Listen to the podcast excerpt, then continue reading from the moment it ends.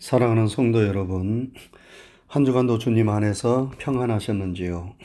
주님의 평강이 때마다 일마다 여러분과 함께 하시기를 먼저 주님의 이름으로 축원합니다. 오늘은 어버이 주일입니다. 우리를 낳아주시고 정성으로 길러주신 부모님의 은혜와 사랑을 기억하며 감사하는 주일입니다. 부모님이 세상을 떠나신 분들은 부모님을 다시 한번 생각하고 추억할 수 있기를 바라고, 부모님이 살아계신 분들은 부모님께 감사하며 효도를 다짐하는 주일이 될 수 있기를 바랍니다. 여러분, 우리 중에 어느 누구도 어느 날 갑자기 하늘에서 뚝 떨어지지 않았습니다. 우리는 다 부모님으로부터 생명을 부여받고 이 세상에 태어났습니다. 우리가 사람으로 태어나 이 세상을 산다는 것이 얼마나 감사한 일인지요. 저는 가끔 공원을 거닐다 항상 그 자리에 서 있는 나무를 보면서 저 나무는 얼마나 답답할까, 저런 나무로 태어나지 않은 것이 너무나 감사하다고 느끼는 때가 있습니다. 또한 짐승으로 태어나지 않은 것도 감사하고, 세상에 가난한 나라들도 많은데 그 가난한 나라에서 힘들게 살지 않고 이렇게 좋은 나라에서 산다는 것이 너무나 고맙고 감사할 때가 많습니다. 우리가 이렇게 아름답고 좋은 세상에서 산다는 것은 다 부모님이 우리에게 생명을 주셨기 때문입니다. 우리는 부모님이 우리에게 천하보다 귀한 생명을 주신 것 하나만을 가지고도 감사하고 또 감사해야 합니다. 그리고 또한 사람은 잡초가 아니라 화초와도 같습니다. 잡초는 아무도 돌보는 이 없어도 무성하게 잘 자랍니다. 그러나 귀한 화초는 매일 관심을 갖고 지극한 사랑과 정성을 쏟아야만 합니다. 그래야 아름다운 꽃을 피우고 향기를 드날리게 되는 것입니다. 사람도 역시 마찬가지이지요. 다 자라면 자기가 잘나서 자란 줄 알지만 실상은 부모님의 눈물겨운 희생과 정성으로 오늘 우리가 여기에 있음을 알고 참으로 부모님께 감사해야 할 줄로 믿습니다. 오늘 본문에서 바울 사도는 자녀들아 주 안에서 너희 부모에게 순종하라, 이것이 옳으니라. 내 아버지와 어머니를 공경하라, 이것이 약속이 있는 첫 계명이니 이로써 내가 잘되고 땅에서 장수하리라 말씀했습니다. 부모를 순종하고 공경하라는 말씀입니다. 이것은 하나님의 계명이요 명령입니다. 하나님은 모세를 통하여 인간이 꼭 지켜야만 하는 하나님의 말씀을 십계명으로 요약해서 주셨습니다. 여러분, 그 십계명이 무엇입니까? 제일 계명은 나 외에 다른 신을 두지 말라는 것입니다. 이 계명은 너를 위하여 우상을 만들거나 섬기지 말라는 것입니다. 삼 계명은 하나님의 이름을 망령되이 일컫지 말라는 것입니다. 사 계명은 안식일을 기억하여 거룩하게 지키라는 것이고, 제오 계명은 내 부모를 공경하라는 것입니다.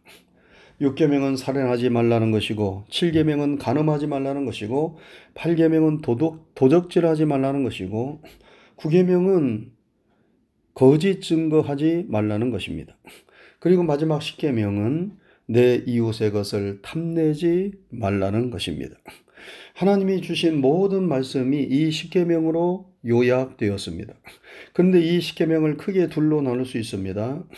첫 번째, 일 계명에서 사 계명까지는 하나님의, 하나님과의 관계를 말씀하는 것으로 하나님을 사랑하라는 것입니다.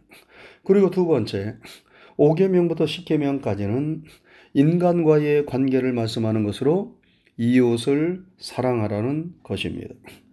하나님을 사랑하고 이웃을 사랑하는 것, 이것이 모든 하나님의 말씀의 요약입니다.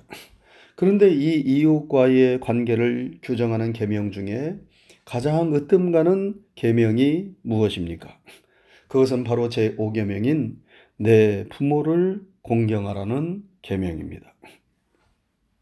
부모를 순종하고 공경하는 것은 모든 인간관계의 가장 기본이요 근본이 되는 가장 중요한 도리입니다.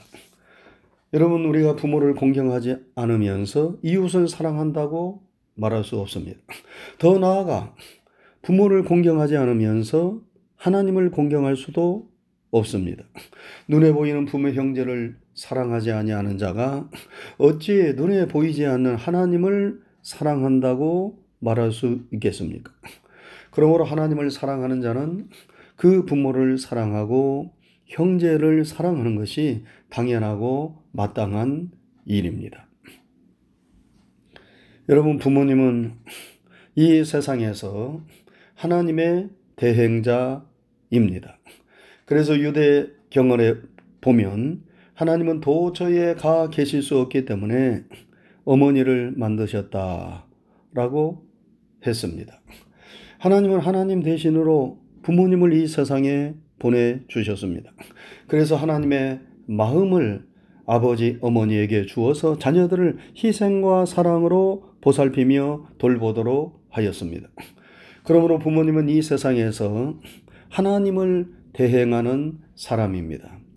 그러므로 부모님께 순종하는 것은 곧 하나님께 순종하는 것이고, 부모님을 거역하는 것은 하나님을 거역하는 것이나 마찬가지입니다. 그러기에 부모를 공경하면 하나님의 축복을 받습니다. 부모를 공경하라는 이 계명은 오늘 본문에 보면 약속 있는 첫 계명이라 하였습니다. 여러분, 십계명 가운데 하나님의 축복의 약속이 담겨진 계명은 제오 계명인 내 부모를 공경하라는 계명밖에 없습니다. 부모를 공경하는 자에게 하나님이 축복을 약속하셨는데 어떠한 축복을 약속하셨습니까? 내가 땅에서 잘되고 장수하리라 약속하셨습니다. 부모를 공경하는 자는 반드시 복을 받습니다. 왜 그렇습니까? 하나님이 복을 주시겠다 약속하셨기 때문입니다. 여러분, 아브라함이 믿음의 조상이라면 이삭은 순종의 조상입니다. 하나님이 아브라함에게 백세에 낳은 아들인 이삭을 모리아산에 데리고 가서 번제로 바치라 명령하셨습니다. 이 명령에 아브라함은 영문을 몰랐지만 믿음으로 순종했습니다. 이삭은 아버지가 자신을 번제로 바치려 하는 것을 알고 얼마든지 그 자리를 피하고 도망갈 수 있었지만 순순히 묶이고 순종했습니다. 아브라함이 칼을 들어 이삭을 죽이려 할 때에 하나님이 다급하게 아브라함을 부르시며 말리셨기에 이삭은 살 수 있었어요. 여러분, 이삭의 순종이 얼마나 대단합니까? 아버지가 자신을 죽이려 하는데 묵묵히 그 칼을 받을 수 있는 자녀가 얼마나 되겠습니까? 그런데 이삭은 그렇게 아버지에게 순종했습니다. 그 결과 이삭은 하나님으로부터 놀라운 축복을 받았어요. 이스라엘의 여러 족장들, 아브라함이나 야곱이나 요셉은 그 삶이 파란만장합니다. 그러나 이삭은 그 삶이 평탄하고 어디를 가든지 형통하였습니다. 그가 땅을 파면 물이 콸콸 쏟아졌어요. 농사를 지으면 백배의 수확을 거두었습니다. 하나님이 함께 하시는 모습을 보고 그의 대적들이 그에게 먼저 와서 화친을 청하였습니다. 그는 평화의 사람, 축복의 사람이 되었습니다. 부모님을 하나님처럼 섬기더니 이 놀라운 축복을 받은 것입니다. 왜 하나님께서 우리에게 부모 공경을 명령하십니까? 그것은 여러분과 저를 복주기 위해서인 것입니다. 여러분, 내 부모를 공경하라 하였습니다. 우리가 어떻게 하여야 부모를 공경하는 것입니까? 부모 공경의 의미가 무엇입니까? 먼저, 부모를 공경하는 것은 부모님을 마음으로부터 존경하고 소중히 여기는 것을 의미합니다. 공경하라는 단어는 히브리어로 케베드라는 단어인데 간 혹은 무거움이라는 의미를 가지고 있습니다. 히브리 사람들은 인간의 장기 중에서 간이 가장 무거운 장기로 생각했습니다. 그런데 부모를 공경하라는 단어가 간을 뜻하는 단어와 동일합니다. 그러므로 부모를 공경하라는 말씀은 부모님을 간처럼 무겁게 소중히 여기라는 말씀입니다. 제이 차 세계대전 때 미국이 필리핀의 마닐라를 공격하기 위하여 군함을 막 출항시키려는 순간이었습니다. 그때 한 해군 병사의 옷이 바다에 떨어졌어요. 그 해군 병사는 말리는 상관의 명령을 들은 채도 하지 않고 바다에 뛰어들어 옷을 건졌습니다. 병사는 명령 불복죄로 즉시 군법에 의해 넘겨졌습니다. 재판 장인 듀이 장군이 그 해군 병사에게 물었어요. 귀관은 그까짓 옷 하나 건지려고 상관의 명령을 어겼다는 말인가? 그러자 그때 병사는 물에 젖은 옷 속에서 빛바랜 사진 한 장을 꺼내면서 이렇게 말했습니다. 사실은 제 어머니의 사진이 이 옷 속에 들어있었기 때문입니다. 그 말을 듣고 듀이 장군은 병사의 손을 잡으면서 이렇게 말했습니다. 어머니의 사진 때문에 목숨을 거는 자네는 진정 용기 있는 군인이네. 자네는 조국을 위해서도 목숨을 걸고 싸울 수 있을 것이야. 이렇게 말하면서 이 병사에게 무죄 선고를 내렸다고 합니다. 전쟁에서도 어머니를 생각하고 어머니의 사진을 어머니처럼 소중하게 생각하는 이 병사에게서 우리는 부모를 공경한다는 것이 무엇인가를 배웁니다. 노아의 세 아들 가운데 함은 부모를 경홀히 여겼습니다. 그래서 대낮부터 술에 취해서 벌거벗고 잠을 자는 아버지를 보고 형제들에게 흉을 보았어요.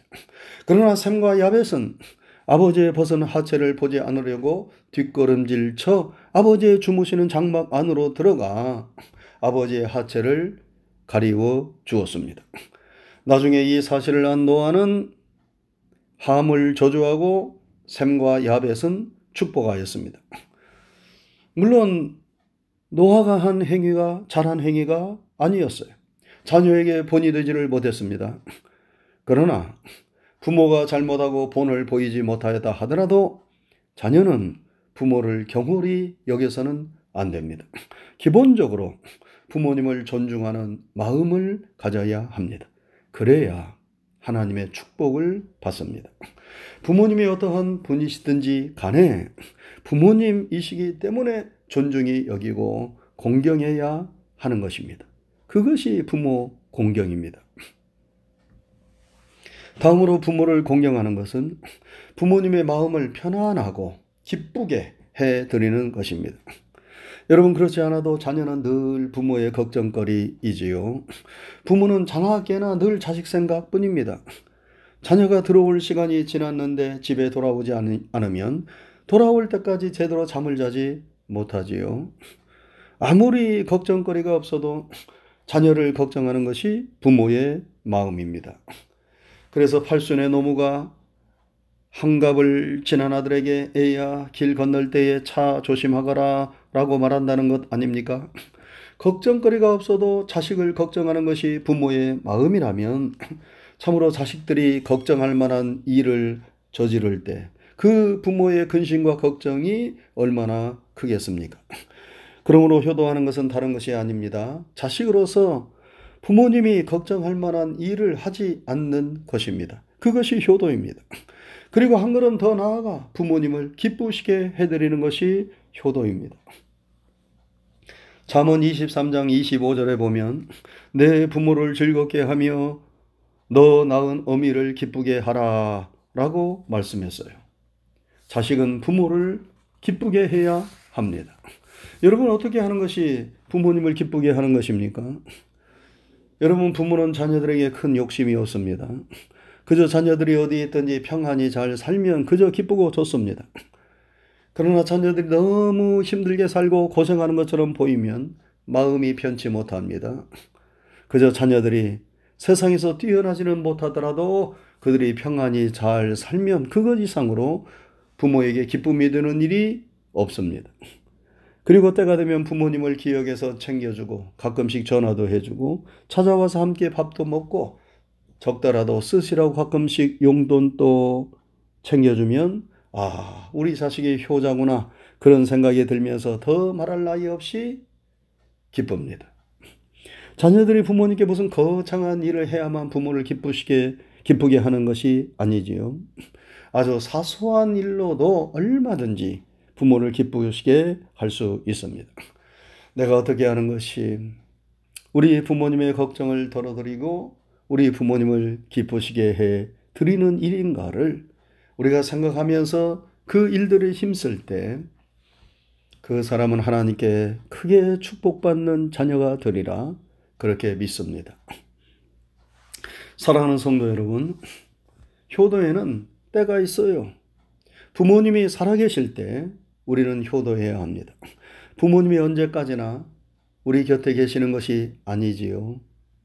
한문에 수욕정이 하나 풍부지하고 자욕양이 하나 침부되라 하는 글이 있어요. 나무가 고요하고자 하나 바람이 그치지 않고 자녀가 부모를 공양하고자 하나 부모가 기다려주지 않는다 하는 뜻입니다. 여러분 그렇습니다. 부모님이 언제까지나 우리 곁에서 우리를 기다려주지 않습니다. 세월은 순식간에 흐르고 부모님은 어느새 우리 곁을 떠나고 우리가 부모가 되어 그 자리에 있는 때가 너무나 빨리 우리에게 닥칩니다. 그러므로 부모님이 살아계실 때 잘 공경하시기를 바랍니다. 내 부모를 공경하라는 계명은 하나님의 축복이 약속된 첫 번째 계명입니다. 우리가 하나님의 자녀로서 하나님 아버지를 잘 공경해야 하는 것처럼 육신의 자녀로서 육신의 부모님을 잘 공경해야 할 줄로 믿습니다. 세상에 부모님이 안 계신 분들은 주변의 어른들을 부모님처럼 생각하고 공경할 수 있기를 바랍니다. 그것이 하나님의 뜻이고 우리들이 복받는 길입니다. 사랑하는 성도 여러분, 어버이 주일을 맞이해서 우리 성도들은 다시금 부모 공경을 다짐할 수 있기를 바라고 젊은 성도들은 나이 드신 어른들을 부모님처럼 잘 공경하고 어른들은 젊은 사람들을 사랑으로 잘 보살피고 이끌어줄 수 있기를 바랍니다. 그래서 우리 교회는 하나님을 섬기듯 부모님과 어른들을 잘 공경하고 어른들은 자녀들과 젊은 사람들을 사랑으로 키워주는 아름다운 공동체를 이루어서 하나님께 영광을 돌리고 감사와 행복이 넘치는 가정 같은 교회, 교회 같은 가정들이 다 될 수 있기를 주님의 이름으로 축원합니다. 기도하겠습니다. 은혜로우신 하나님 아버지 감사합니다.